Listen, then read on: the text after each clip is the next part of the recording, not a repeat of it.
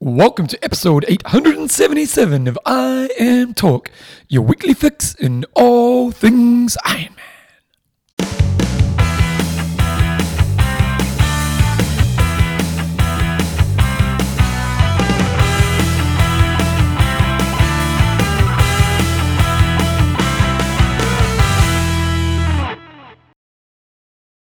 Rightio team, welcome along to episode eight hundred seventy-seven of I Am Talk with Coach John Yusselman, Bevan James-Iles.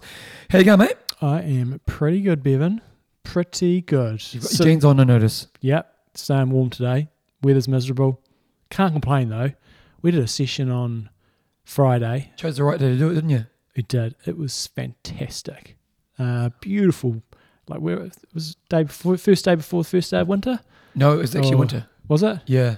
Fantastic. Like fifteen degrees, uh, bit of breeze, uh, overdressed. It was like being uh, in Germany. So I am ready, but I'm not riding outside in shies of weather. When are you leaving?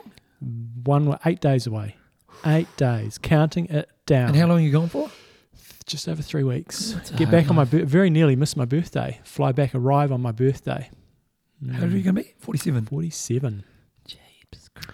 Getting old. We're, break, I, we're breaking down, aren't we, Bevan? I, I, I was taught a class at the gym this morning and I was doing a squat and I pulled my back muscles. I'm yeah. a bit sore this morning. I'm a bit I'm a bit kind of don't want to really move. I've taken some drugs. I've got an ice pack on my back. Yeah. Heat's coming in twenty minutes. Yeah. Um, I'm going through. You know, you know how sometimes you got periods where you got no injuries? Mm-hmm. And then you get periods where you just get a few at the same time. Mm-hmm. Just having that moment in my life right It's not, now. Not a good place to be. It's a bit of a pain in the bum, but such is life. I Am Talk is proudly brought to you by... our awesome patrons. And we got Parker Barney Day. Uh, Hugh, oh, we call him How, but I think it's Hugh Dolphin. How Now, Brown Car Dolphin. And Matthew, the President Reagan. Uh, in this week's show, we've got some news. We've got a hot topic of the week. We've got a cool interview. We have. Uh, it's going to be a mystery pro because we haven't done it yet, so we won't announce it now, and you guys just listen in. Just in case well, it doesn't happen. Oh, well, I'm sure it will, but... Uh, well, it will be in the name of the title. Okay, but we will have finished the show by then. Okay. Yeah, it's... Uh, it's a mystery pro. Mystery pro. Uh, Top female. Coach's Corner. And just going to be talking a little bit more about my Rote build-up. And then Winger of the Week, Whips of the Week, and questions and the answer.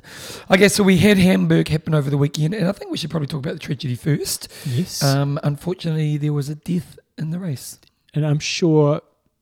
everybody listening to this probably heard it because it, it made mainstream yeah, media made in New stuff, Zealand. The, the main page and stuff in New Zealand. Bad news always gets, uh, you know, gets the the highlights. Um, and yeah, tragedy for, for those one percent of you that don't know. Um, terrible accident. Uh, they had a lineup of motorbikes. It was bizarre. I, I didn't really watch the race, and I just quickly scanned through and started watching it, and knew that there was this was going to happen. Didn't actually see the accident. But it just seemed ridiculous. I've never seen it like this before. There was, I think, seven or eight motorbikes back-to-back riding next to the pros. It was just weird. I was like, what is the necessity for having that many motorbikes?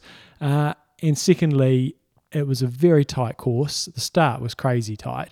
Um, and then when they were out on the road in the sections that I saw, yeah, there was seven or eight motorbikes creating a massive draft for the front pros. Uh, oh, and, really? And the other um, issue was that it was an out-and-back course. And and so the pros are riding along, you know, flipping forty-five to fifty kilometres an hour. The motorbikes are next to them. And then you've got age groupers coming the other direction.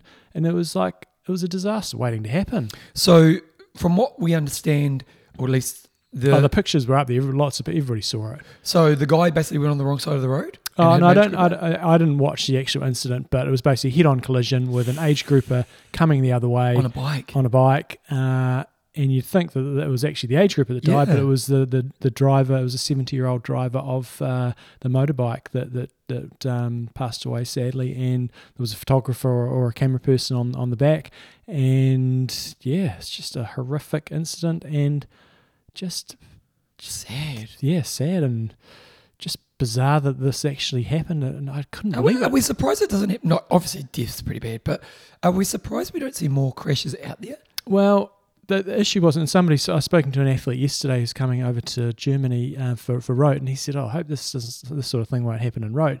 The difference in Rote is it's a um, it's a loop course, and you're only riding in one direction. It's yeah. the out and back courses that you've got to be mindful of. Very congested. Very congested, and it's and especially on, on narrow roads. So horrific incident, um, and yeah, just a no. Just tragedy. Our love goes out to their family. It's obviously we don't want this in our sport, unfortunately, and, and it's really sad when things like this happen. And it's probably the first time we've done the show where an official's passed away. We've had a couple of people die in swims. Yeah, definitely, definitely. Um, Have we any, uh, probably swims have been it, really, isn't it? Uh, I'm sure there's been some on the run as well. Um, but in our time, we've probably only had about a handful of deaths mm. in race, and if you know what I mean. It was interesting to see some of the comments. So they turned all the comments off on the Ironman page and what have you during the race. Um, and you, you see people just laying into Greg Welsh and the commentators. They don't really, they won't know what's really no. going on. And so just give them... It's like that time, remember, we, we something... The Boston bombing. Boston I was bombing. watching that documentary last night, and I said to Belinda, we when this recording. happened, we were recording. And people gave us a hard time. They thought we were so disrespectful, but we didn't really, we were just recording our podcast, and we just saw a headline, oh, something's happened to the Boston bombing. Yeah. And people went, some people went really at us, and it's like, well, we didn't really actually know. It's a, yeah. So give Greg Welsh a, give Greg Welsh a, a break. Uh, the other people are saying, you know, should they stop the race in these circumstances? Everyone's entitled to their own opinions on, on that, but... um. Yeah, just a horrible incident. Hopefully does not happen. Did he pass again. away straight away? I've got no idea. Yeah. That is a hard one, isn't it? Mm. But yeah, my personal opinion is if, if I was the person dying in the race, I'd uh, I'd want people to carry on and yeah, and so on. But um, but I totally respect people that say, oh, you should stop the race. Yeah. Okay, so let's look at the race. Obviously, it's the second most important thing. Stupidly fast times, but you're, you're thinking it was a bit short. Well, not too bad. Um, so it was a real fizzer before, because I was talking about the last week about the field, and you had Max Neumann, yep. Jan Frodeno, and Brownlee. Brownlee. I was like, this is going to be awesome. They might completely explode all of them, but this is a great lineup. And then I see a bloody Instagram post. Max Newman's flown home. He's like had a little bit of a niggle, and he's like, after, after I've won the, the, the U S Open, I'm going to get ready for, for yep. Nice. Not the U S Open, the European Open. And Brownlee pulled out a couple of days earlier with with a niggle as well. And totally get that. Just unfortunate. You know, Brownlee is like walking on eggshells at yeah. the moment, uh, and he's he probably wants to be right for for Nice, but he hasn't qualified. So.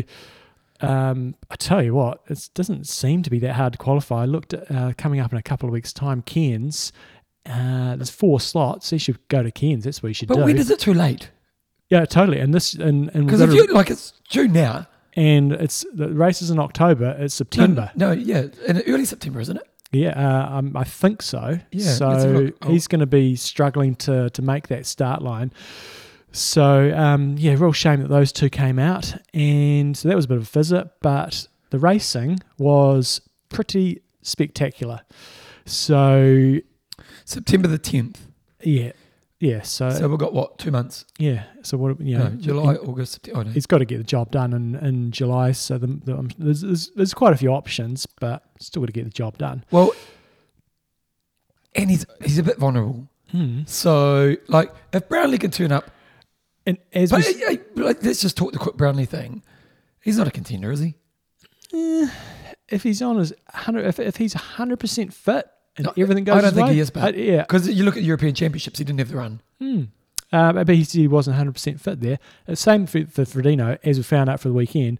If they're hundred percent on, they're contenders, and you don't want to be hundred percent on in June. You want to be getting the job done as best you can. Uh, so, yeah, I, d- I don't think he'll be a contender, but if he was one hundred percent, he's got the, the swim and bikes there, and it's just whether or not he can he can I'm going to say run. He's not. I'm yeah. making this statement. That I'm, would be I'm a safe putting, bet. Yeah, yeah. I, I'm saying if he is a stellar day, he's top five, but I don't mm. think he's a contender to win. Mm. You know, I just don't think he's shown us enough in the last eighteen months. And, and it's unfortunate because I'd love to see Brownlee at his best, but unfortunately just he, he gets a bit broken nowadays. I think it's the most wide open world championships we've had in a long time without the Norwegians there. And Frodeno, as we saw at the weekend, is not potentially at his best either. So the way this race panned out was, uh, you know, a big group came out of the swim together. And my God, I've never seen a run in a transition like it. They must have run at least half a kilometre. Oh, really? At least half a kilometre to get to their bikes. Probably a bit more than that. And were they going for it? They were gunning oh, it. Oh, really? Like, absolutely. There was one guy, man, he would have been, you know, running easily as fast as they run in the run, you know, three, really? three thirty, three forty-five, something like that. Absolutely gunning it. It was I T U style. Get on there. Jan Frodeno gets on his bike um, in second, and then jumps on. He doesn't put his feet in his pedals, or I, I watched for at least a one kilometre, if not a couple. He still didn't have his feet on wow. his pedal. And his just because it was a pack? Uh, he just wanted to get to the front, and, and it was really, really tight because it's a city centre race. It was like extremely tight, and if you got stuck behind, yep. high chance of getting Mission. a drafting penalty if they were being assholes and dishing them out at that stage. But uh, yeah, so he was just gunning it at the front. Uh, yeah, and then I didn't really watch the bike, but w- the bits that I did watch, there was just a line up. There was that line of motorbikes which caused the, the tragic accident. Uh, and fast riding. Fast riding, and only one person got away. The rest of the, you know, then there was a little group that, that came in, and then ridiculously fast running. So in the end, um, they came off the bike, and Christian Hogenhard had a nice little lead, and the, but then he got run down initially by Jan Frodeno, who was uh, who was then leading. And you're thinking, oh well, job done here. He's going to just uh, run away with this and not dominating the field, but should win it. But then Uh, Jan Frodeno started to slowly fade, and Denis Chevron was Chevreau was just killing it, and he ran a two thirty-one. Now, how accurate was the course? So I went. So I was thinking. Exact, that's that's ridiculous. So I was thinking exactly the same thing. So I went and looked up a couple of these pros. I looked up Christian Hogenhaug, who ended up finishing in third place. He started his watch a little bit late, and he only recorded forty point six kilometres. Okay. And he had a two hours thirty-five on his Strava file, but he was two forty in the results. Okay, so probably another K and a bit, so it's not yeah. far off. But then I looked at Fran, Franz Lotschke, uh, who finished in seventh place, and he got forty-one point six five kilometres. So if he started his watch at the right place, that's you know, off, six hundred metres yeah. out. We, you know, you maybe call that two minutes, to, uh, you know, somewhere between so one and two minutes. two thirty-three run. two thirty-three run. But it's not just that. You look at the rest of the runs. Second place was yeah. Peter Hemerick, two thirty-seven. Yeah. Uh, Hogenhaug was two forty. Frodeno, two thirty-eight. two forty-two. two thirty-six. two thirty-seven. two thirty-eight. two thirty-eight. So ninth place, round two thirty-eight, and you only got ninth. Well, even even even um, Christian Hogenhaug, um, you, you swim forty-six, you bike three fifty-seven, you run a two forty. You think you've got that race, everyone, yeah. haven't you? You know what I mean? Like for a finish time of seven thirty-one. And you get third. Yeah. Wow. Uh, in terms of the bike accuracy, again, the, our bike times were mental fast. You know, three fifty-seven. Yeah, well, basically you got five guys four or four under. And I, both the files that I Six. looked at, they were one seventy-eight point five and one seventy-eight point seven Ks. So again, a K to K and a half short. That's only a couple of minutes. Yep. Uh, so again, you're looking at a, basically a four-hour bike split, depending on when these guys started their bike computers. Uh, and also, there would have been a bit of, uh, I noticed they went through a really long tunnel at the beginning. You might have lost a bit of stuff. So the bike's pretty accurate. Yep. The run's pretty accurate. It's basically the same sort That's of distances I mean. that we see at Rote, yep. in terms of just a little bit short. Uh, so the times What's the world record right now? Uh, I'm pretty sure that'll be it. Pretty sure that'll there be was, it. It was in the twenties, wasn't it? Yeah. Um, seven twenty something. Was it twenty-seven point eight mm, or twenty-seven? It was, uh, it was uh, one of the Norwegians did it in Cozumel or something like yeah. that.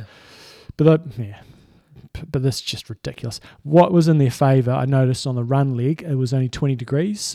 Perfect running temperature. You know, it's uh, good crowds. Yep. It's obviously nice, still. Nice still day. And twenty degrees, it's like absolutely perfect, and that's what we're we're seeing, and we're seeing these run times. You know, Cody Beals thinks five minutes almost with those running shoes, and you look at that and you go, yeah, that's about right. But well, the depth here, mental. Well, let's talk about Frodeno. Um, we saw him in the European Championships. He was kind of he okay, wasn't that bad. He was all right. Yeah, it's yeah. okay. Like, yeah, but not not Frodeno of the past. Oh no way. You know, Frodeno of the past turns up. You're going Frodeno. You're putting your house on it. Mm-hmm. Turns up to this race, not the greatest field. Yeah. Now, what are you thinking? Uh, what I'm thinking is, I know you back him. Yeah. But he's forty-one. No, I think he's he's on par. You know, he's a favourite but he's not a clear favourite. He's one of the favourites. He's not Frodeno from five no. years ago. But he's around two thirty-eight. He did look in difficulty in the second half of the run. I've never seen him in difficulty before in terms of just he's struggling. just struggling. Um, but we've got to remember, uh, this is a this is a good field. Uh, he was only thirty-eight seconds off second, but we would say normally he would win this race hands down. Quite uh, comfortably, really, with yeah. this field. Really, it would have been really difficult getting away on the bike there, um, although Hoggenhaug managed to do it because it was so congested and there was that draft assistance from the motorbikes.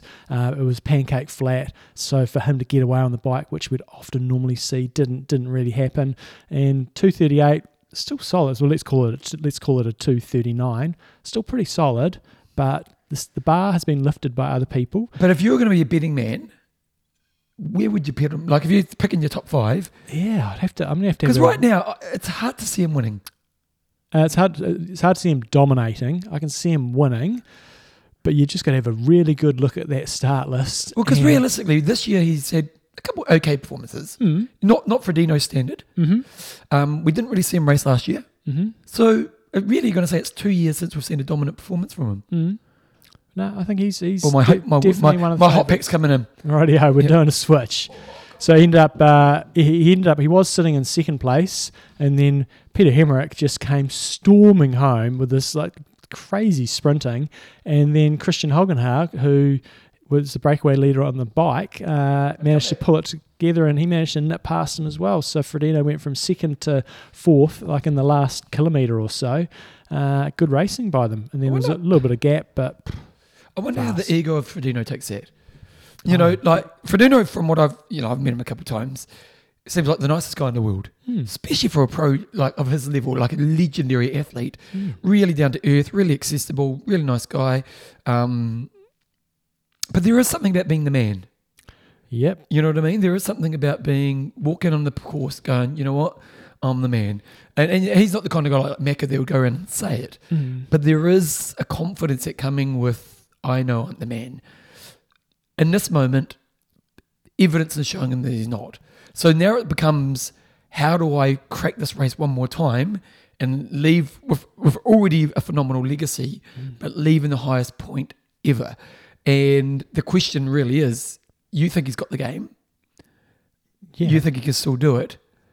But what's the plan that gets him there? Well, I think it, if I reckon he'll be excited by this going, I've really got to go nuts here. If I'm going to be win this, I've got to take it to the next level. So that's you, you think he's either going to go down that path going, right, this is where I'm at now, this is where I need to get to, or you go down the other path going, shit, I'm screwed. And so I'm sure he's going to go down the path of oh, he's gonna get excitement and going, yeah. right, this is game on. I really got to show what I've got here. Well, how does how does Nice need to work out for him to be? Well, because the Nice, the, you would think the field, the bike field, is not going to stay together in Nice, and if even if it does, it's going to tire people out. But in this last Kona, last one Kona he won, didn't he ride with the front guys? Uh, he was towards the front. Yeah. It was, it was definitely not a massive pack. So, and he's always going to be at the front in the swim. And what you got to remember in this race here is, and this is not putting any accusations whatsoever on the other guys in front. They may have been able to sit in a lot better than him, and the bike pace, you know, yeah. normally Frodeno is always pressing on the bike. In this case, it may have been sitting in, and he doesn't have the leg speed, and the other guys are so much fresher coming in. So I think we'll see a different um, ball game sort of happening in, in Nice. Because it, yeah, it's going to be cool. If we look interestingly at where we're seeing the fading in Frodeno, it's definitely the run. Mm-hmm. You know, like yep. in the European Championships, was pretty much up there with the bike. Yeah. This race here, he's pretty much up there with the bike. Yeah. Um, the runs, the two thirty-nine we're saying is not not really peak standard nowadays. Yeah. And in, in European Championships. So to me, for him to win Nice, he needs to be in a pack of cyclists with not a great runner in it. So let's look at the current rankings. So the Norwegians are, are out. Um, or probably saying they're probably going to be out, uh, and then you've that'd got be, that'd be a good scoop if they turned up. Eh? You've got uh, Ditlev and uh, Ditlev's number three, Newman's four, Sam Laidlow's five. So those guys are, can all light it up. Um, Sam Long. What are they cycling be, like? Oh, Laidlow's bloody yeah. insane when yep. he's on form, but fragile. You know, he might blow up. Magnus Ditlev, you're thinking, oh, he probably he's a he's going awesome, but if he came into a running race with um, Frodeno, I'd probably put I'd put my money on Frodeno. Max Neumann, awesome. Leon Chevalier, usually out the back door. He's ranked number seven. Um, Daniel Beckengard, not such a factor at Ironman. Um, Patrick Langer, you know, he's going to be there on the run. Sanders. Uh, but you find that Langer would be too far behind the bike, won't he? On that quite course? Possibly, yep. Yep. If Sanders goes, he's going to be out the back door on the uh, the swim, and his bike handling skills probably mean he won't be a factor. So you're looking down the list going, hmm, yeah, when you take the Norwegians out of it. Yeah, you're a good point. You know, yeah, Frodeno, you're not the man you used to be, but uh, yeah, I can still see him beating all those dudes. If someone like Sam Laidlow has a, a, a performance like he did in Kona last year, mate, he's going to crush it. What about Newman? Uh, yeah, and, and likewise, if he performs like he did in Kona and like he did in the European Open, he's a definite factor. So, you know, normally we go into Kona going, the Norwegians are going to win this yeah. last year. And it's pretty obvious. Last few years. Prior to that, Frodeno's going to win it, pretty obvious. Uh, this time round, I think it's wide open. So, exciting times ahead. Yeah, when you say it like that, you do go, he's got a chance. Mm. You know, if the, if the Norwegians turned up, it's a very long shot. Yeah. Um, I still think that he has to have a pretty great bike oh, yeah. with with not many great runners in him, mm. in the pack. Mm. If, if he can get into a bike pack with, you know, strong cyclists, no runners, mm. that's to me the way he wins the race. Yeah. Um, yeah, it'll be interesting. Fascinating. Can't wait. Yeah, it's going to be awesome. Okay, anything else on that front? No, that was it. It was a big field, lots of crazy fast running. Uh, okay, we also had the Challenge Korean Open happen uh, in a place called Gunsan. Gunsan. Uh, for the first time they've had an iron distance race. Magda Neuvolt from South Africa took it out in nine hours fifty-one. The bike course there was ridiculously fast. Uh, and then Caleb Noble, Australian, took out the boys' race in eight oh one. How about that, but look at that. He, he rode. Oh, no, no, it's just the second place rider was pretty quick. Mm. Um, okay, and then we also had... had a few little uh, sort of half-distance races. Challenge, um, we had Challenge Saluk. Grace Thieck took that out in front of our Kiwi Rebecca Clark and Barbara Riveros in third, and Mattis Magrier from France took out the boys' race, and there was uh, also a half in Gastiers in Spain, Marta Sanchez, and oh Jesus, this is a good name, uh, Pelo Osoro Gutierrez took out the boys' race in front of Nico Llanos is still racing. Wow, that's a blast from the past. Oh, right, how old is Nico? Where did he get second? He got second, only two minutes back, solid. Well, he was racing he in the early two thousands. forty-six. Wow. Yeah. Birthday coming in November. So what's the race? Is Cam at fifty yet? Cam's at fifty, yeah. Yeah. Nico Llanos did the World Long Distance Champs, got twenty-first earlier this year. Where did Cam get in the, did he end up finishing New Zealand? Uh, if he did, he didn't do very well. I don't, yeah. Okay. Okay, coming up this weekend, we've got Ironman Philippines. Uh, what other races have we got? Yep, so it's a no Remember, pro- yeah, no pros. No pros over in the Philippines. And then uh, a few other little random ones. One that I did pick up on was that I don't think we mentioned before is the Chia Extreme, which is in Alabama in the States, one of these X-Tri races where you've got a, a really difficult um, sort of profile on both the bike and the run, uh, self-supported. Um, well, you know, I, th- I imagine they have the swim course laid out and then you basically do your own gig on the, the bike and the run. You've got to have your support crew in place. Uh, and in terms of the course profile, when I looked at it yesterday, ten thousand feet of climbing on the bike, so that's pretty decent, around about three thousand metres. And then on the run course, uh, there was a fair whack of climbing as well. There was three thousand feet of climbing, or three thousand four hundred feet, so roughly one thousand metres of climbing, and most of that was uh, at the end. You had a big old doozy climb. So don't know anything about Alabama, really. It's in the Check uh, Kappa, what are they called? What are they called? What are they called? What are they called? The Appalachian, Appalachian. I think it was, uh, area. Alabama's big. Yeah, Appalachian, uh, in the Appalachian Mountains. Okay, that's very good. Let's go into our discussion. Oh, no, sorry. We need to talk about what's happening in the short course world. So, no, you had the European Championships. So, this is a short course European Championships. Yep, Olympic distance. Now, not a big race uh, on this calendar? Not a big – it usually gets a reasonable field, but because it was only a week after the latest round of the World Tri-Series, okay. It didn't really look like it pulled a s- amazing style in Madrid? Field. Good field in Madrid. Swim got cancelled. Uh, sounded like the water quality was shitty, so got a – turned into a duathlon. Old Mario Mola, blast him a past, um, he led out the first run and then faded to finish in twentieth place. And old Bra- uh, Jonathan Brownlee uh, just missed out on the W, four seconds behind David Castro Fajero. And who's he? Know. Don't know anything about him, never heard of his name before, but he was ranked number six, so he's probably pretty decent. But that's the thing, if you're not at the front of races in, in the world of uh, short course triathlon, you often don't get that much of a mention. But, you know, um, Brownlee's just missing out on now, the wins. Who, who, who got third? Ad, uh, Adrian Brifford got third. He's, he's really good. He's going well. No, who was the person you talked about? Mola. Why isn't Mola. he going long? Uh, he wouldn't be great. Long, I don't think he's a, he was a, always a great runner. Although he did do a half, I remember he did a half and won it somewhere. Um, but because no. he'd be past it now, wouldn't he? Yeah, I think he, as an elite, elite. He's just uh, since COVID, he's just like not been bad. He's just been terrible. Oh, well, really? He did win the World Duathlon Championships. Yeah, but that's recently. Not a big event, is it? No. no.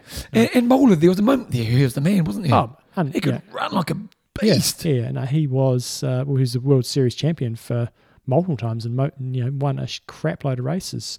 On the female side, uh, Jean Lahair took that out by seven seconds in front of Lisa Turch.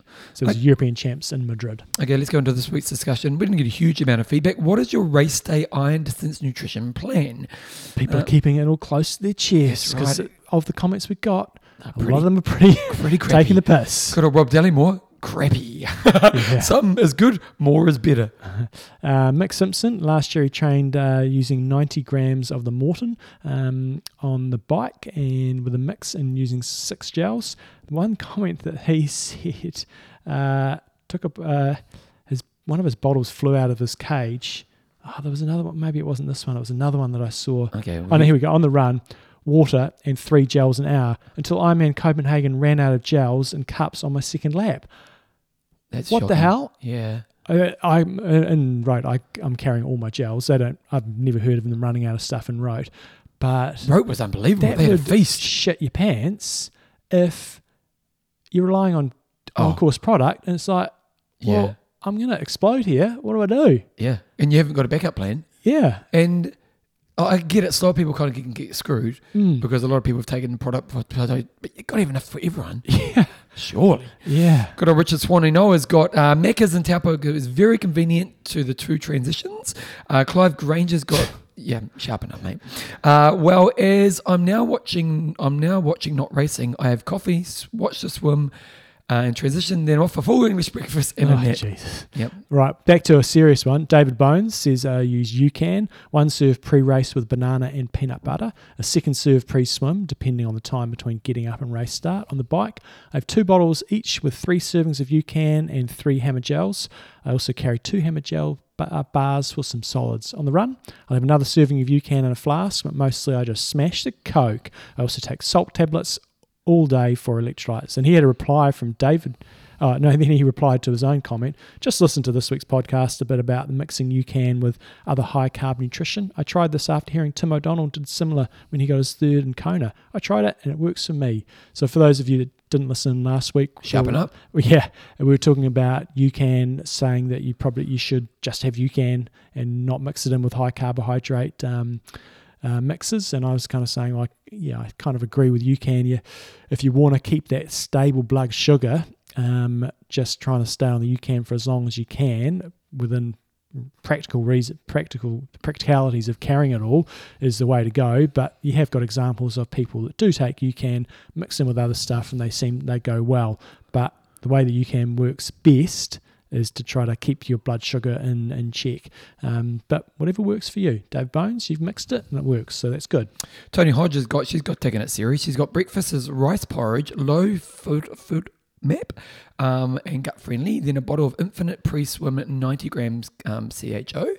Uh, bike, Infinite, bl- uh, custom blend with three serves, two hundred seventy grams of carbohydrate in one bottle on the bike, and swap with another bottle with another three serves from special needs, a few lolly snakes and a Vegemite sandwich for a bit of variety, and half a banana when I can get it from the aid station. On the run, she takes an Infinite run gel made up from soft flasks, uh, two flasks in the back pocket, and then two more in special needs. Pick up some Coke from aid stations as needed slash wanted, water to thirst throughout the day, That was my plan for Ironman Port Macquarie last month, and I had zero gut issues. Nice. George Samuel says powder in the bottles, um, with, followed by Coke and Red Bull in the last thirty miles of the bike. Jeez, George, you hit the big stuff pretty early yeah, there. Mate, he's straight into it. Then uh, flat flapjacks slash gels and simple carbs for food, Coke and gels on the run. Flapjacks are... Uh, It's such an American thing, isn't it? They yeah, kind of normally it. toast them, and it's kind of like a not a sort of biscuity type outside, and then they often have a little filling in the middle. Not they kind of look like Wheat Bix. Yeah, not really my kind of thing, but yeah, Americans love them. Okay.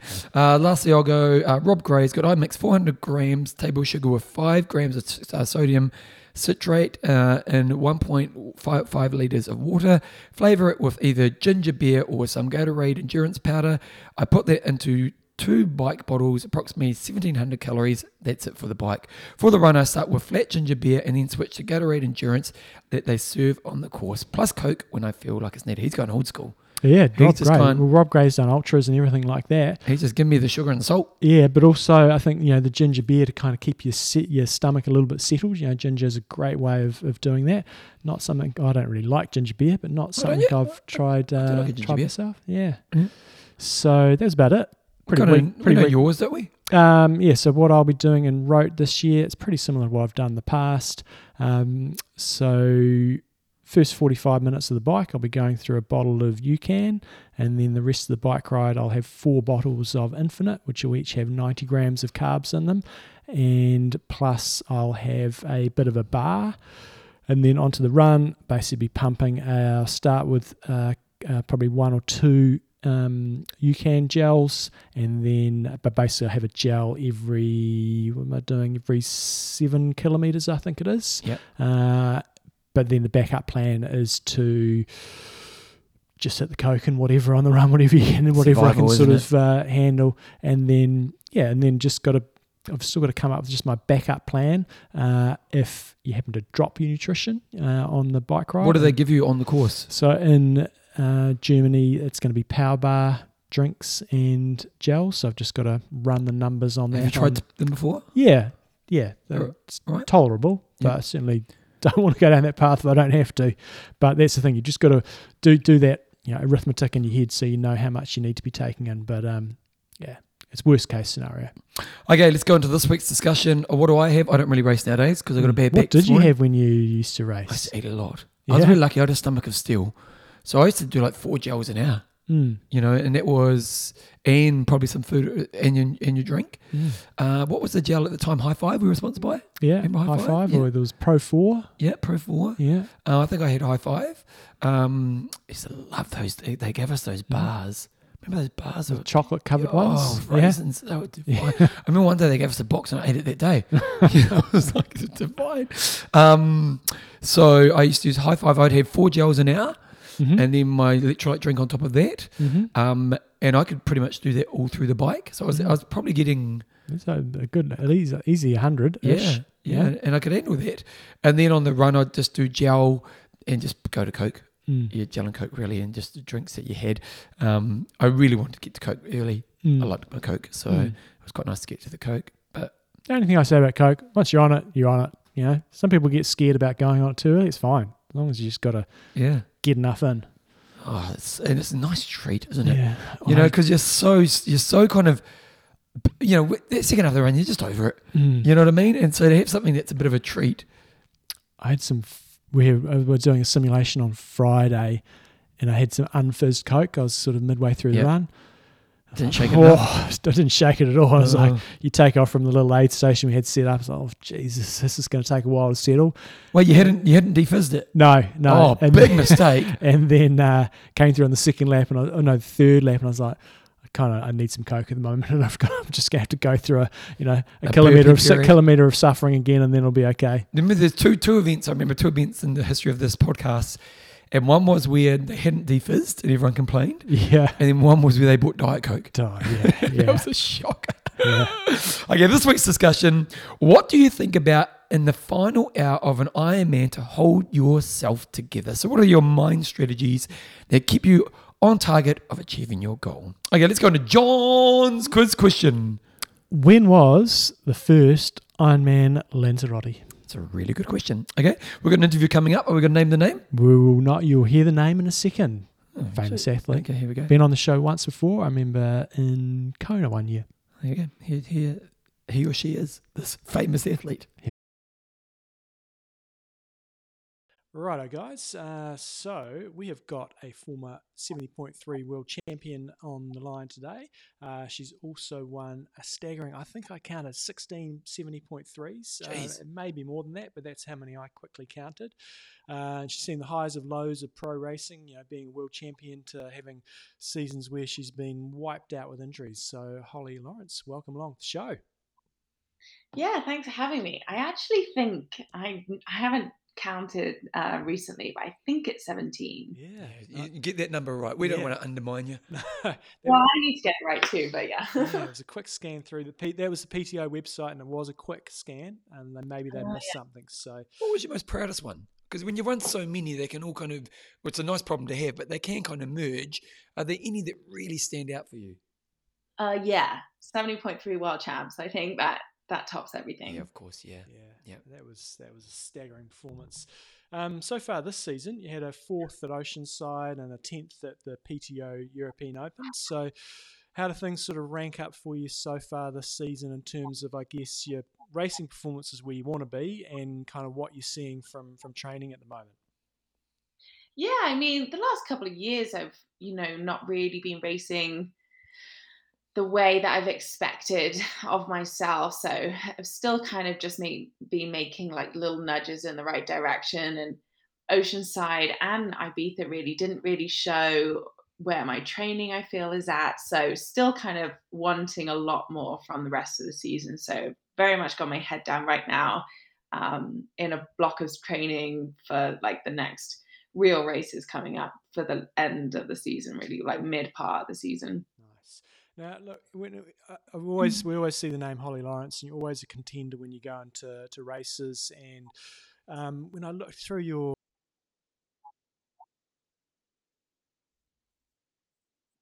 um, you know, there was a period there, I think you had six seventy point three wins in twenty seventeen, and you obviously had your World Championship win as well.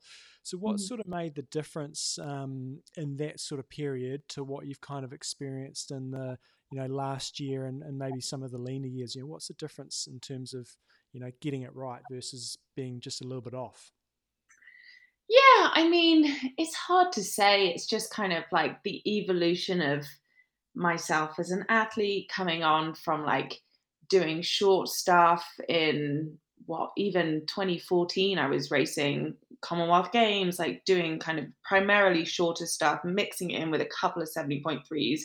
I, I think the year before that I did a seventy point three on a road bike, like super new, mm-hmm. you know, even twenty fifteen when I came out, broke the bike course record in Oceanside um, in like my first race. Um, just very new kind of, I think, just, just kind of gaining speed and everything. And um, I think it's kind of easy to get there, and then it's harder to stay there. So then like I've just had ups and downs, um, had injuries, but then come back to kind of probably, probably arguably my best year was twenty nineteen, which was um, coming back after an injury, um, winning. I think I won three regionals, no, four regionals that year, and then came second at World Champs, which was in Nice, which the course didn't suit me at all. Descending, I'm not a great descender. So that was like a big year for me, I felt. And then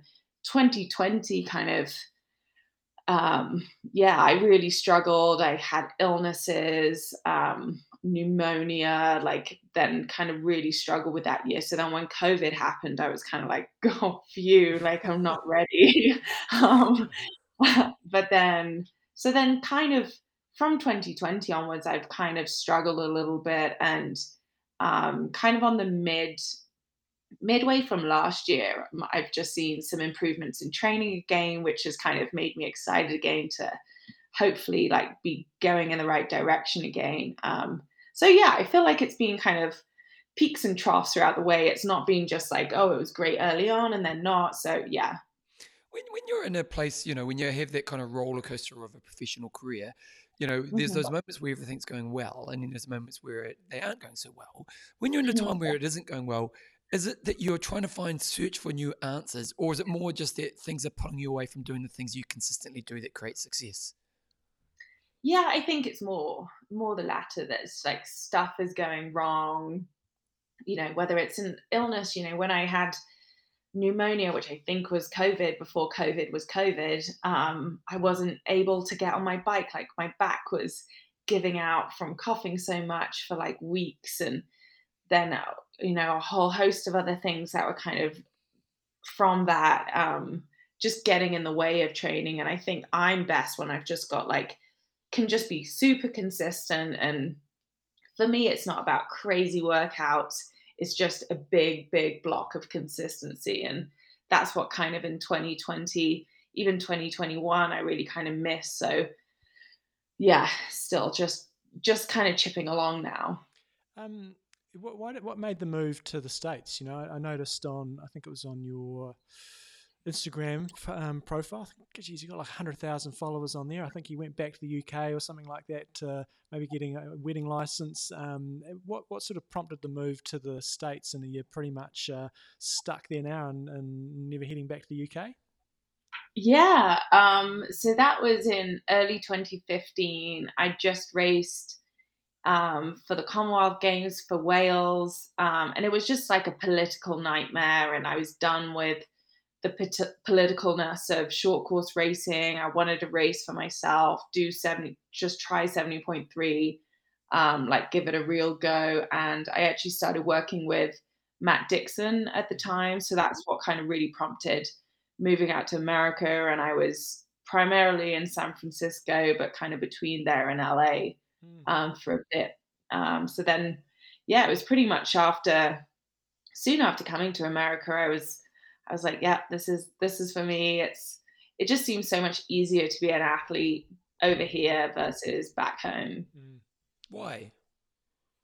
I think a lot's to do with the mentality, um, especially, you know, where I grew up, there were no professional athletes. It doesn't seem like a sensible career choice. It doesn't, you know, Even even kind of, even after I had some success, I would get people like asking me that didn't really understand the sport, or even that you could make money from it, being like, oh, great, but when are you going to get a real job? Mm-hmm. Even though, you know, I was probably more successful than the people that were potentially asking me that. So yeah, it was just kind of,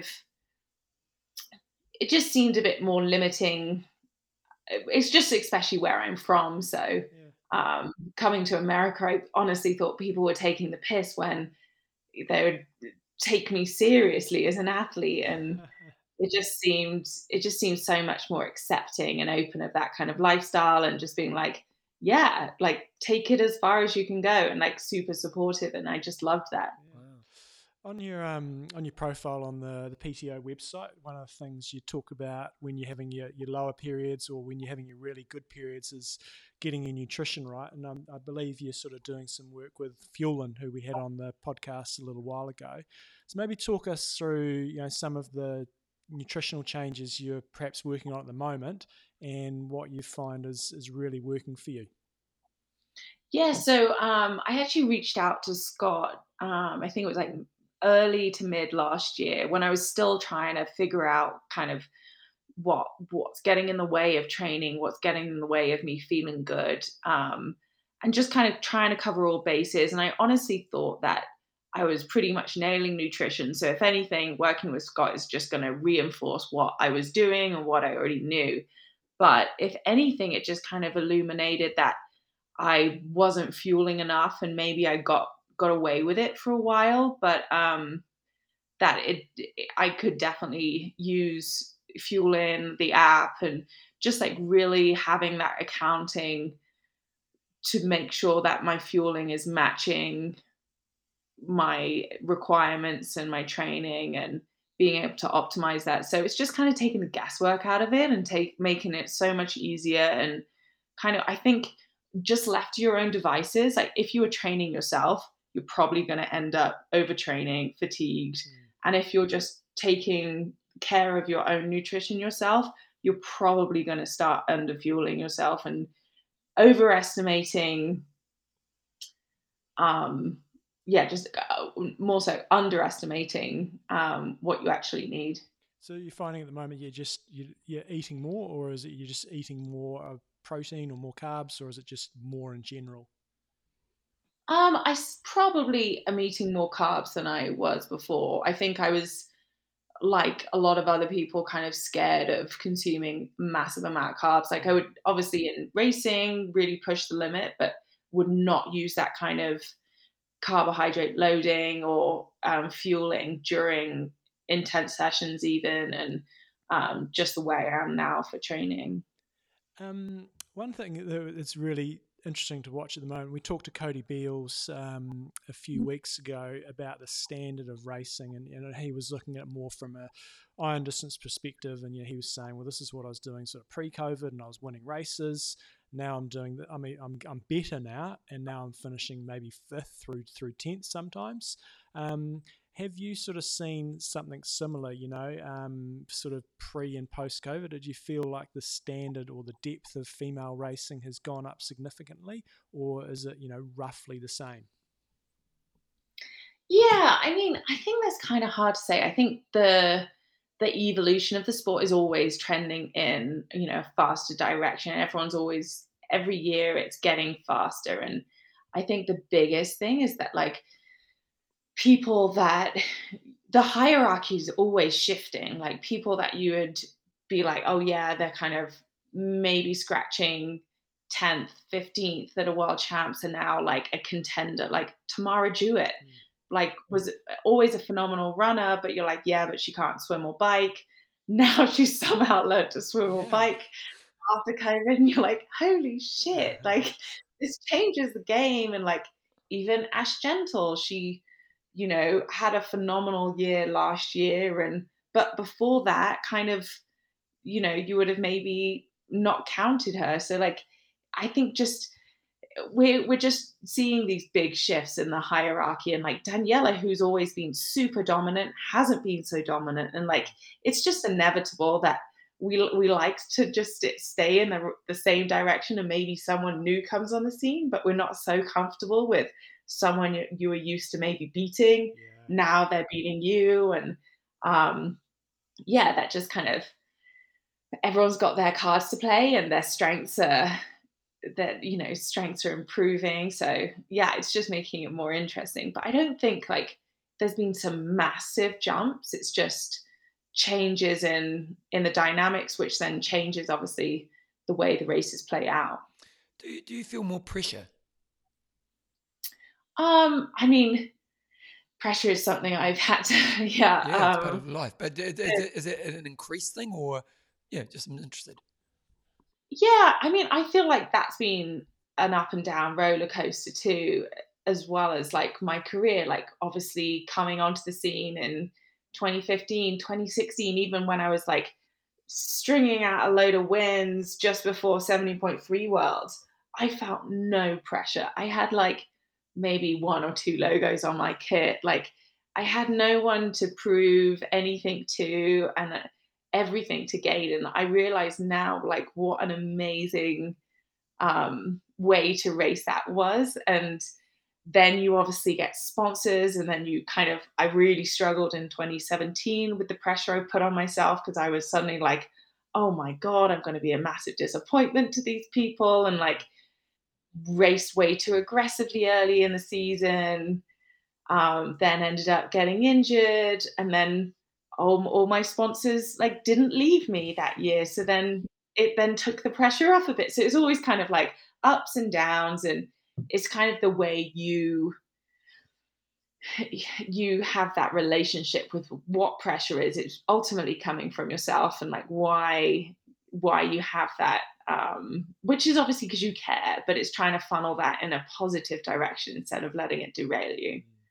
One thing I noticed, and I'm not sure if this started this season or last season, you've, you know, you've traditionally been a, a racer in, um, just a pair of togs, uh, sort of a swimsuit, and you've changed your tri-suit. What, what's brought this on?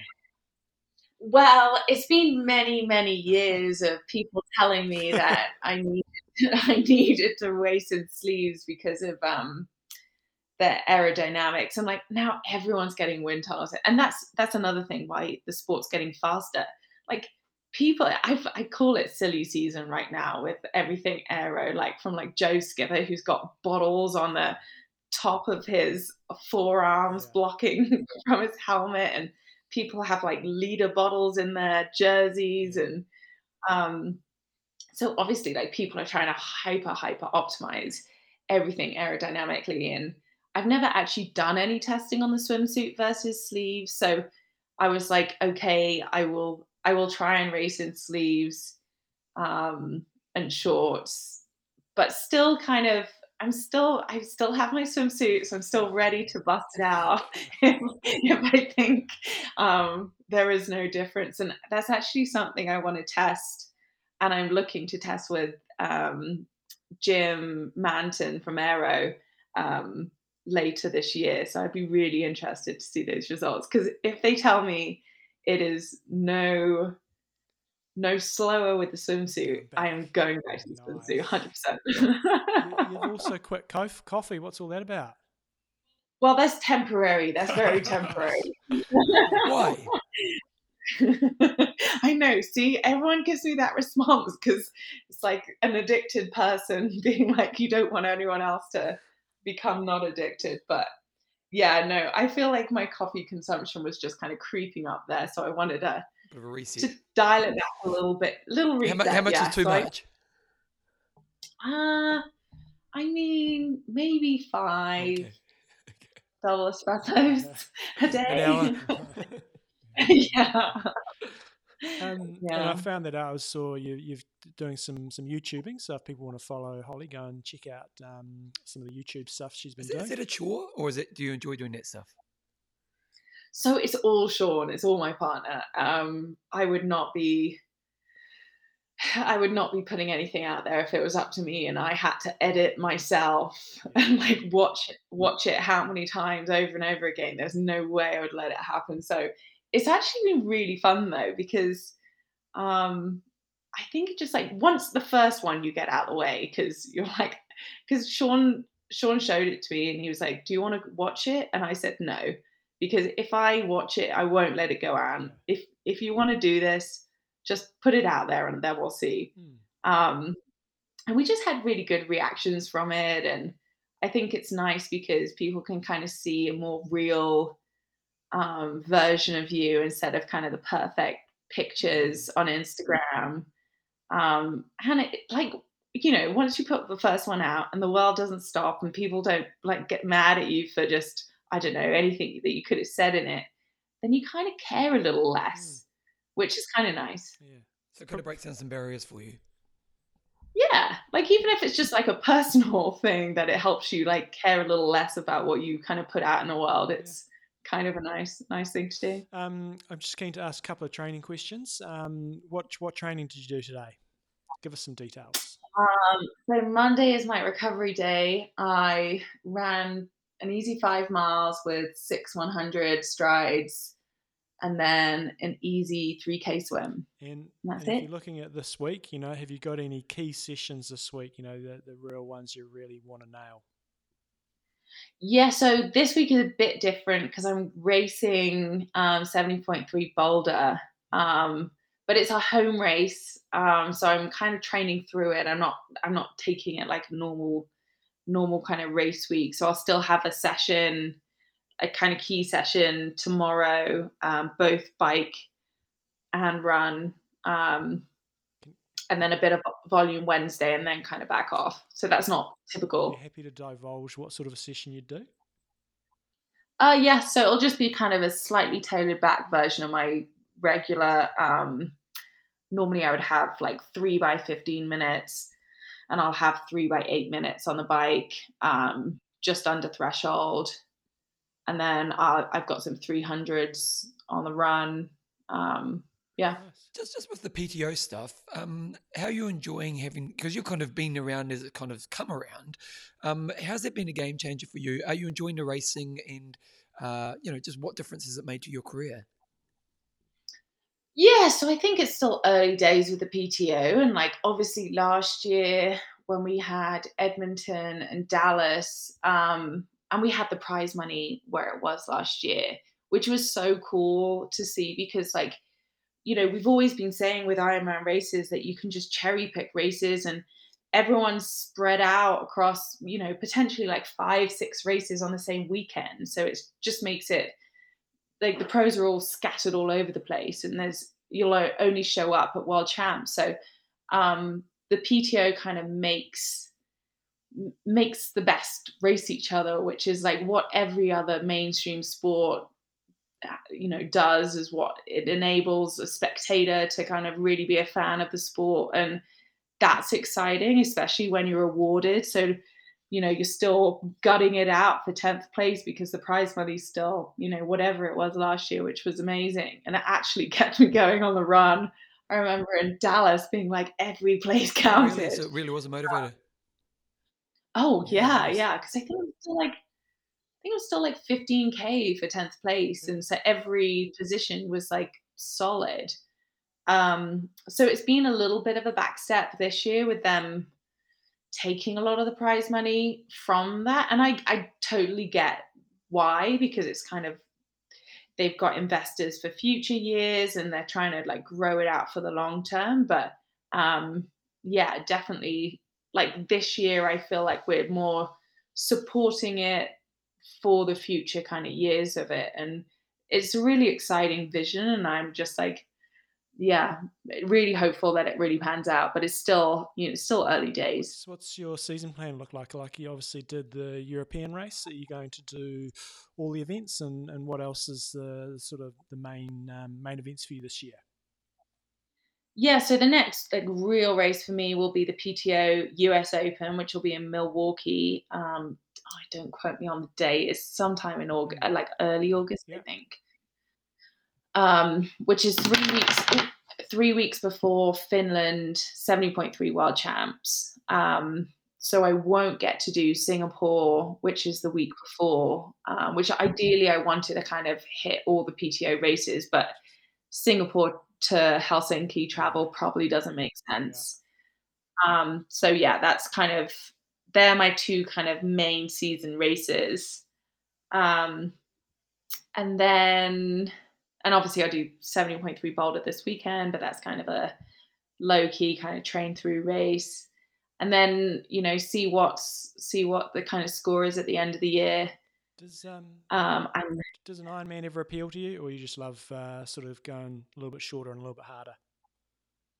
Yeah, so my plan was always in twenty twenty to do an Ironman. Um, just with whatever happened, um, you know, getting sick and everything, that just the plan just got waylaid and to- totally taken off the table. So that's definitely my, yeah, my goal to do an Ironman. And there is, we're kind of thinking whether to do an Ironman at the end of the year this year. Nice. Like if there's one that suits and it, you know, works with travel and everything. So yeah, I would like to do one and see how it goes, and then maybe try and make World Champs the next year. Like for someone like you who's who's made a really good career out of seventy point three, is it, do you kind of think, do I even need to do it? Because, you know, like an Ironman takes so much resource and energy out of a year.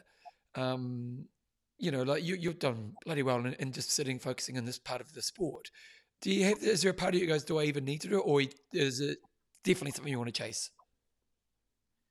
Yeah, I mean, I, I mean, I'm always just curious. Um, and like, I think if you go to Kona and you see what a big deal of it is, that, which I have twice when I stayed with Oakley there, then, you know, every year I was there, I was like, oh, damn, I just wish I was, I wish I was in this race, because it just, you just feel just how big of a thing it is. And I remember watching the race even like years ago when I was kind of really new in kind of long distance triathlon, and seeing Kona as just this crazy race where the favorites were just blowing up and fireworks. And it was crazy that I was like, how would I race here? Like, would I be able to do it? So I think it's that kind of inner curiosity, and like that, it's more that than anything than do I need to do it. It's like I would like to try my hand at it and see. No, you're, you're a weapon on the bike, so I reckon you don't go well. So anything you want to get out there, obviously, you know, you're doing some work with Scott at Fuelin. You got the YouTube uh, side of things going. Anything, anything else you want to get out there? Uh, yeah, not really. Um, Sean's um, starting coaching, so um, he's now taking over all of my coaching because I was having a bike coach um, for a while, but now it just kind of made sense for him to take over everything. So that's kind of exciting. But he's also launching his own Um, coaching company, which I'll be part of, and kind of looking to kind of bring more the, of the community aspect into it, which will be fun for me. Um, so that's Passion Project Triathlon. Um, that's the name of our YouTube channel too. And yeah, I'll be our coaching team too. Awesome. Well, all the best for Boulder this weekend. We look forward to seeing you in some of the P T O mm-hmm. action later on and World Champs in Finland. And uh, thanks so much for your time today. Cool. Yeah, no problems. Jumbo, we, we've done this section here, but before we've done the interview, so I'm sure it's a great interview. And uh, yeah, let's get into the next part. John's Coach's Corner. Righty-ho. So last week's Rote, key Rote build-up session was to do... The last big one? Um, yeah, do this last weekend, kind of different last, thing. Last sort of real key session. So it was a half Ironman simulation at Ironman effort. So one point nine k swim in the pool because we can't swim outdoors at the moment. ninety kilometer bike ride at Ironman effort, and then a twenty-one kilometer, twenty-one point one kilometer run uh, at Ironman pace. Uh, so what we actually did with this one, we took Friday afternoon off work, and because it's bloody dark, so dark in the morning and it's cold, and we're just like, we're going to have a little bit of family time over the weekend, and we're just going to do it in the afternoon and hopefully get some decent weather and free up the, the weekend time. So I'm not really going to go through the session because I've talked about half Ironman simulations but before, but um, just a few points on some discussions we sort of had uh, post-race, and discussions I've had with a few athletes um, fairly recently. And you know, we're in the coming from our winter, going into summer racing, and uh, some some things that people have asked me about. So firstly, around heart rate. Uh, so when we did it last weekend, the weather was actually pretty decent, but prior to that, we'd done some riding in, in cooler weathers, and people are struggling to get their heart rates up. And so if that's the case for you guys, if you're, if you're riding along, you're pumping out the power and you're thinking, power's good here, if it feels about right, but my heart rate is way below where it would normally be. Um, two things, to, or a few things to factor in. Firstly, your heart rate's going to get suppressed when you're quite fatigued. So if you if you're carrying a heavy load of training, um, it's a lot harder to get your heart rate up. Conversely, when you're tapered, you're fresh and you're firing, it's a lot easier to get your heart rate up. So you really need to look at your you know, past race data to to make sure that you know what you, where your heart rate limits are for race day. And then in training, if it feels right, if the power's good, but the heart rate's a bit low, and especially if the weather is cooler, not to get too panicky going, okay, for, for me, for example, you know, I was probably a good five beats below where I'd expect I'd to be okay. um, in race day, and I mainly, on this particular occasion, put that down to, to the temperatures uh, because I was a little bit more tapered for this one. When I'd done pr- um, prior uh, training sessions, and similar to, to athletes that I, that I coach and see, if you go into a key ride and you're fatigued, again, you know, you can expect it to be five, if not even ten beats down if it's cold and if you're fatigued. So one of the things I tried to do last weekend to overcome that a bit is really overdressed for the bike ride. Uh, so as I said earlier, it was a it was a really nice day. It was probably about fifteen degrees. Sun was out. It's pumping down. I had leg warmers on, arm warmers on. I had a thermal on, and then I had a bike jersey over the top. Uh, so really trying to get that core temperature up, and, and that helped in terms of getting my, my heart rate a little bit higher, plus making me feel a little more, more uncomfortable, and sort of trying to, you know, do the best you can to acclimatise before you head over. So overdressing when you're heading into a race where you know it's going to be a lot warmer than where you are is key. And how'd you find that?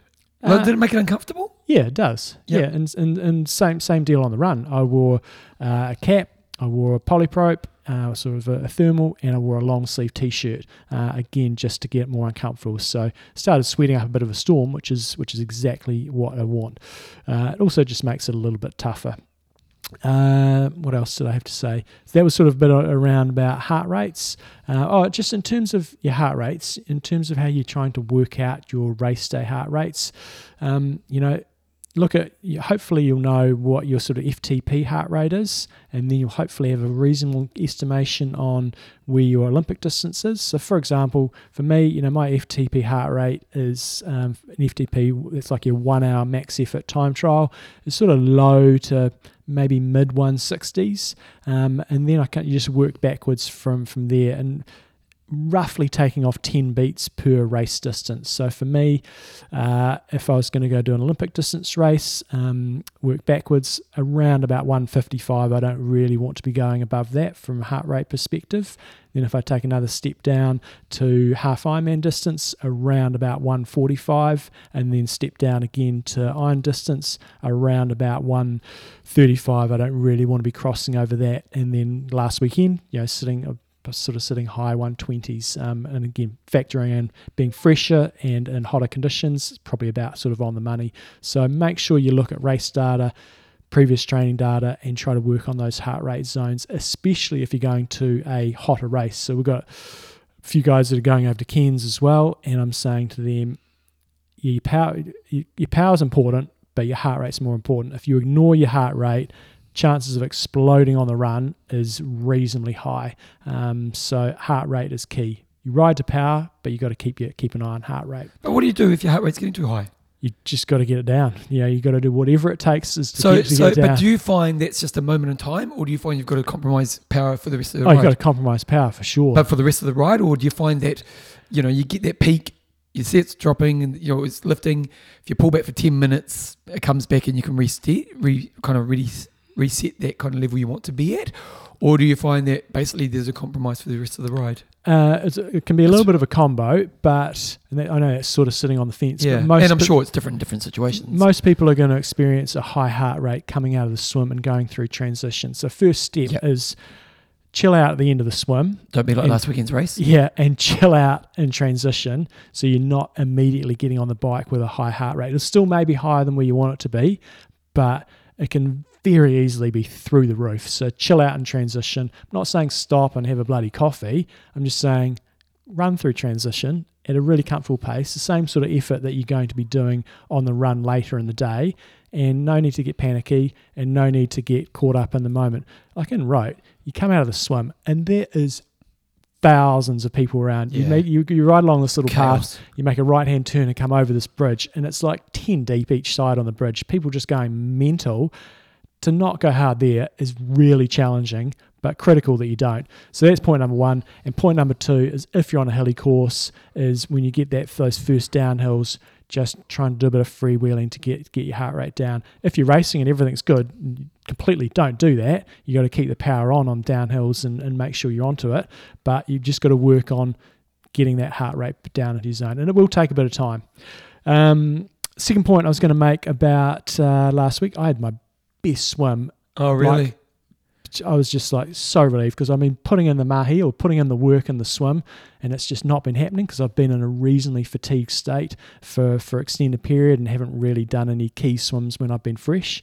Um, so when when you're going through your swimming and you build up to a key race, if you're putting in the hard work, try to be patient, um, and know that when you do freshen up, your swim's going to turn around quite a bit. So when you get into that final two weeks and th- things start to taper off, your swim will probably turn around as long as you're putting in the putting in the good work uh, and the build-ups. So swim speed requires quite a bit of freshness. And if you go and do a swim after a massive big ride or a big run or something like that, you're probably going to be pr- pretty low in the water and, and sort of struggle your way through. So be patient with your swimming.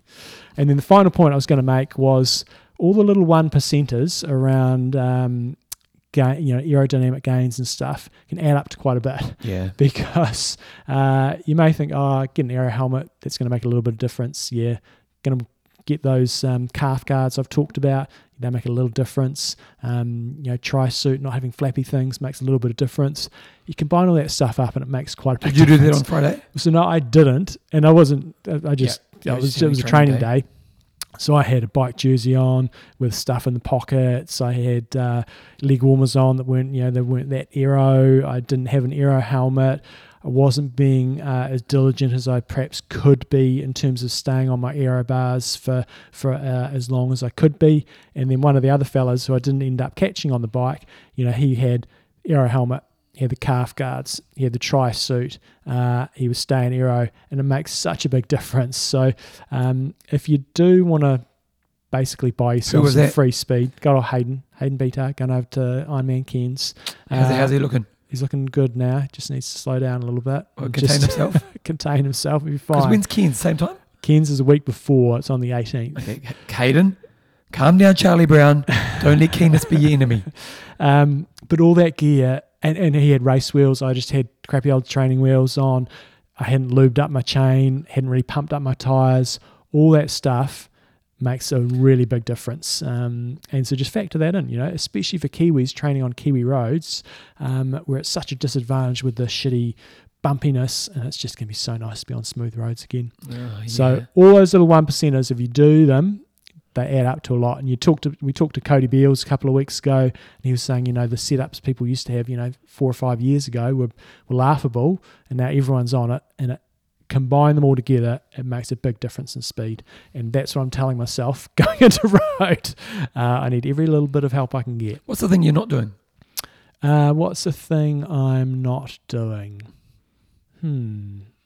I'm doing pretty, I'm doing my strength and conditioning, which is good for me. Are you noticing it? Uh, not noticing it, but I'm going really well. Okay. Uh, I'm doing being really good with my flexibility. It's probably, yeah, the things that I fear in the race is uh, I'm hoping in this race I'm not going to get isolated like I have in all the other races I've done. I'm hoping. And why does that happen?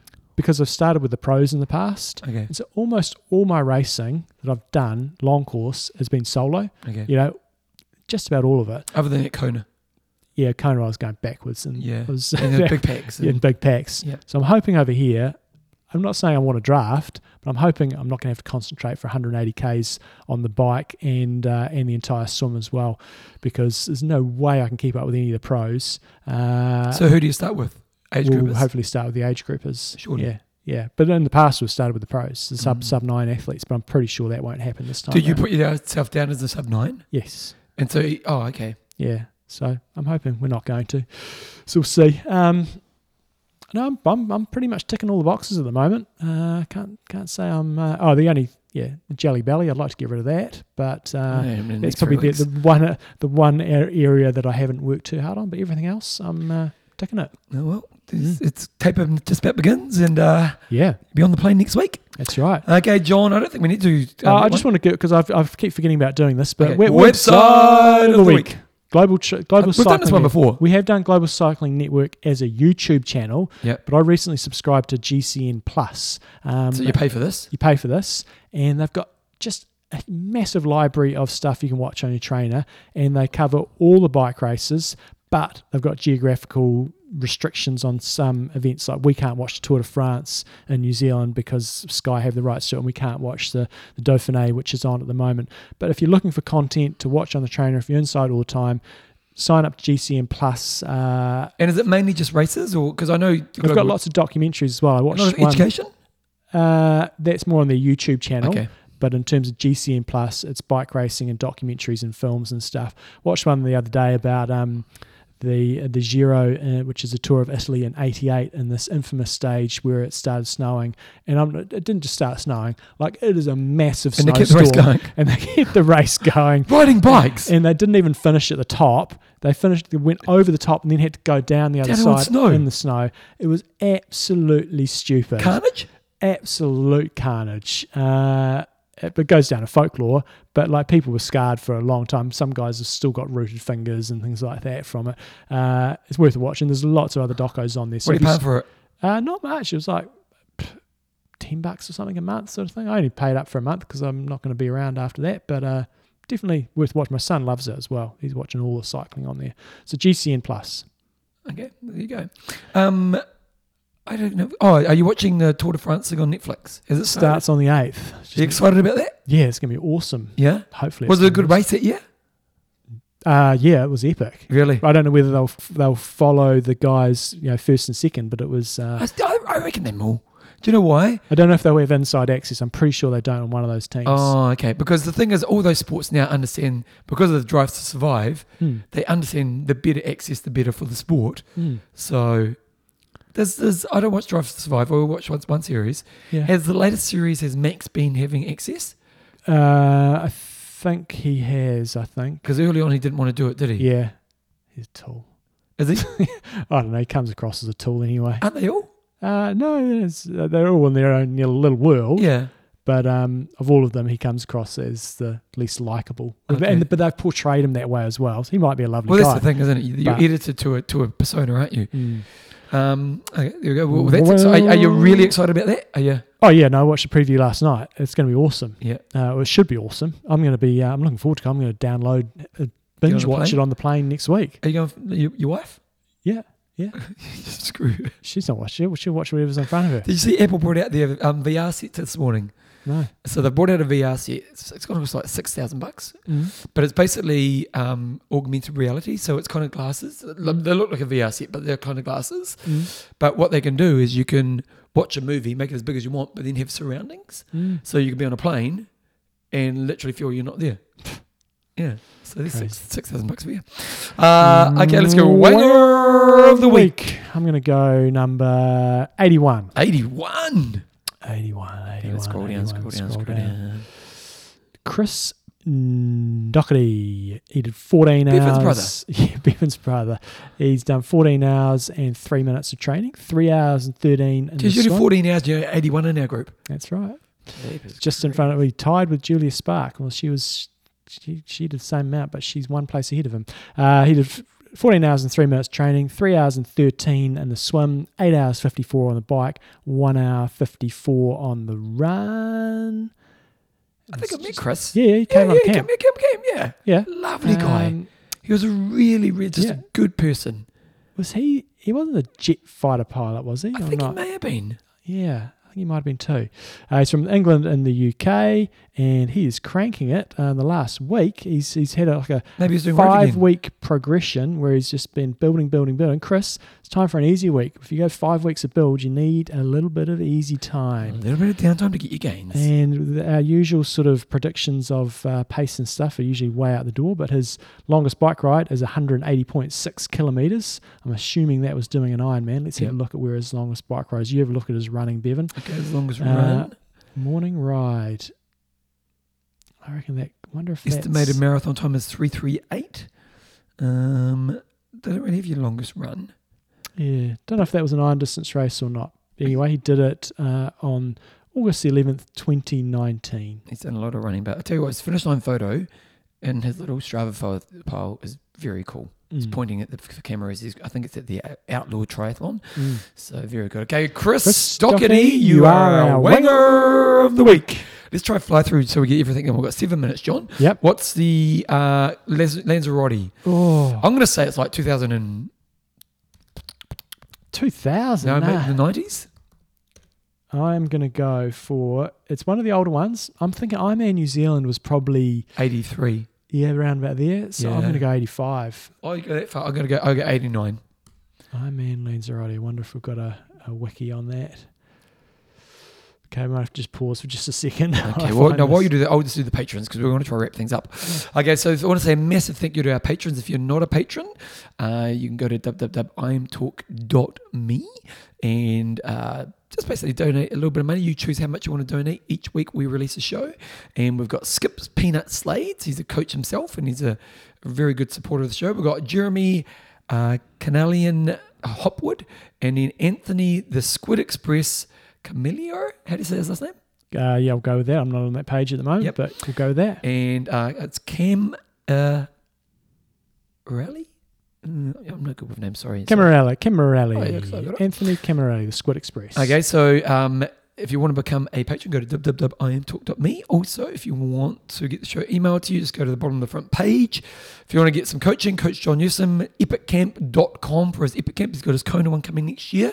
Yep. Um, also, anything I do, bevan james iles dot com. You can send us any content at i m talk podcast at gmail dot com. What is it, John? So the answer is nineteen ninety-two. What did I say? You said eighty-nine, eighty-nine, and I said eighty-five. So this is in Spanish, but it looks like it started at Clubs La Cienta in ninety-two. Uh, it says something, uh, I think maybe one hundred forty-eight athletes did it. Uh, and then ninety-three, something else happened. Uh, the winners in nineteen eighty-two was Ben Van Selt on the boys' side and Jan, uh, Janine Daly on the female side. Good times, good rock times. Roll. Okay, Jumbo, let's, so we've done all that stuff. So swim set today, we did a five hundred warm-up mixed strokes, then did uh, six fifties bands only, and then the main set was three hundred steady, then three times one hundred very hard, three times through, and then one hundred easy I M, eight hundred pull, doing fifty metres uh, three-stroke breathing, fifty metres uh, normal breathing, warm down, I think it was three point six kays. Okay, John, your goss. What's my goss is, what I care about is getting out of this country right now.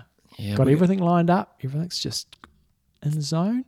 Going to get the bike service today. Uh, and that's about all that's been happening, really. You excited about the race? Yeah. Yeah. No, it's going to be going to be awesome. Just don't want it to be. Oh, that, when we were talking before, one thing that does scare me is it's too hot because that throws things, uh, yeah. things, things a little bit. It can get hot there. It can get hot. Optimal temperature, twenty. I can handle twenty-five. Yeah. If we're going to thirty, different game. It's going to start uh, affecting the numbers a little bit. Yeah. So no, not much else happening. Um, I heard you had a very social weekend. Yep, out twice. Second weekend in a row going out no, twice. Party animal. Party animal. And then this weekend we have little junior, little Tommy is turning sixteen. Wow. So he can go and get his learner's driver's license, or at least try. Is he going to? I'm taking him on Monday. On oh, day or one? Tuesday. Yeah, Monday or Tuesday. Why? Why, why the rush? He, I want him. To, he needs to be able to drive to training sessions, so we don't have to bloody ferry him around. Uh, but how long does it take before they can drive? Six months. Okay. Yeah, I think I think it's six. Yep. Yeah. So that's about it, Bevan. What about you? Have you had crashed a car? Uh, I haven't had any major crashes. I've crashed the car, but not not badly. You know, I've. I rear-ended somebody when I was in school with my mum in the car. She was not happy with that. Uh, a couple of little, very minor things. I've dinged the car, like reversed into things. Yeah. Um, but I've never had a bad crash. Have you? Yeah, I've had a few. I, I, I drove into a tree drunk. Oh, God. Yeah, I was an idiot when I was a kid. And one time we were driving through a park. Okay, I'll tell the story. I've got two minutes. So we're driving through a park. Me and my mates, I was drunk as. I was an idiot. Mm. Like, don't, don't be me as a kid, basically, mm. is what we're saying. But... we were driving, my, my dad had a Starlet, mm-hmm. and... It's not a high-powered car. No. That's like a tiny little... Toyota Starlet, like little, little, one point two litre yeah, or something. one point six, small car. And uh, we we're driving through the park, and my mate goes to me, whatever you do, Bevan, don't pull the handbrake. Because oh, we're around trees, and I just thought he said pull the handbrake. Yeah. So I pulled the handbrake and start sliding, and the car just slid into the tree. So half the, the side door yeah. slid into the tree. Yeah. Not good. Uh. So then... I went home and I knew I was in trouble. So I parked the car. They used to park it not in the car, in the garage because it was kind of dad's work car. So it was a pretty shitty car, luckily. So I parked it on the side of the driveway where you couldn't see where I'd crashed it. Mm-hmm. And it kind of left there for a couple of weeks because dad wasn't really using it much. Yeah. And then I, I had a mate who was a panel beater. I said, mate, can I bring the car around to fix it? Yeah. He goes, yeah. So I went around. That was screwed. Right. I was absolutely screwed. And he goes, mate, you can't fix this in a day. Like, it's absolutely ruined. I think it's, like, seriously, think, think of, like in a movie how a car's destroyed. So then I'm driving at home and the car breaks down. Yeah. And I'm like, oh, no. So then I ring Dad and I said, Dad, you're not going to believe it. I was just driving home. A dog ran out in front of me and I, I swerved and I hit a tree. Yeah. And then and I was trying to get home and they believed the story and I got away with it.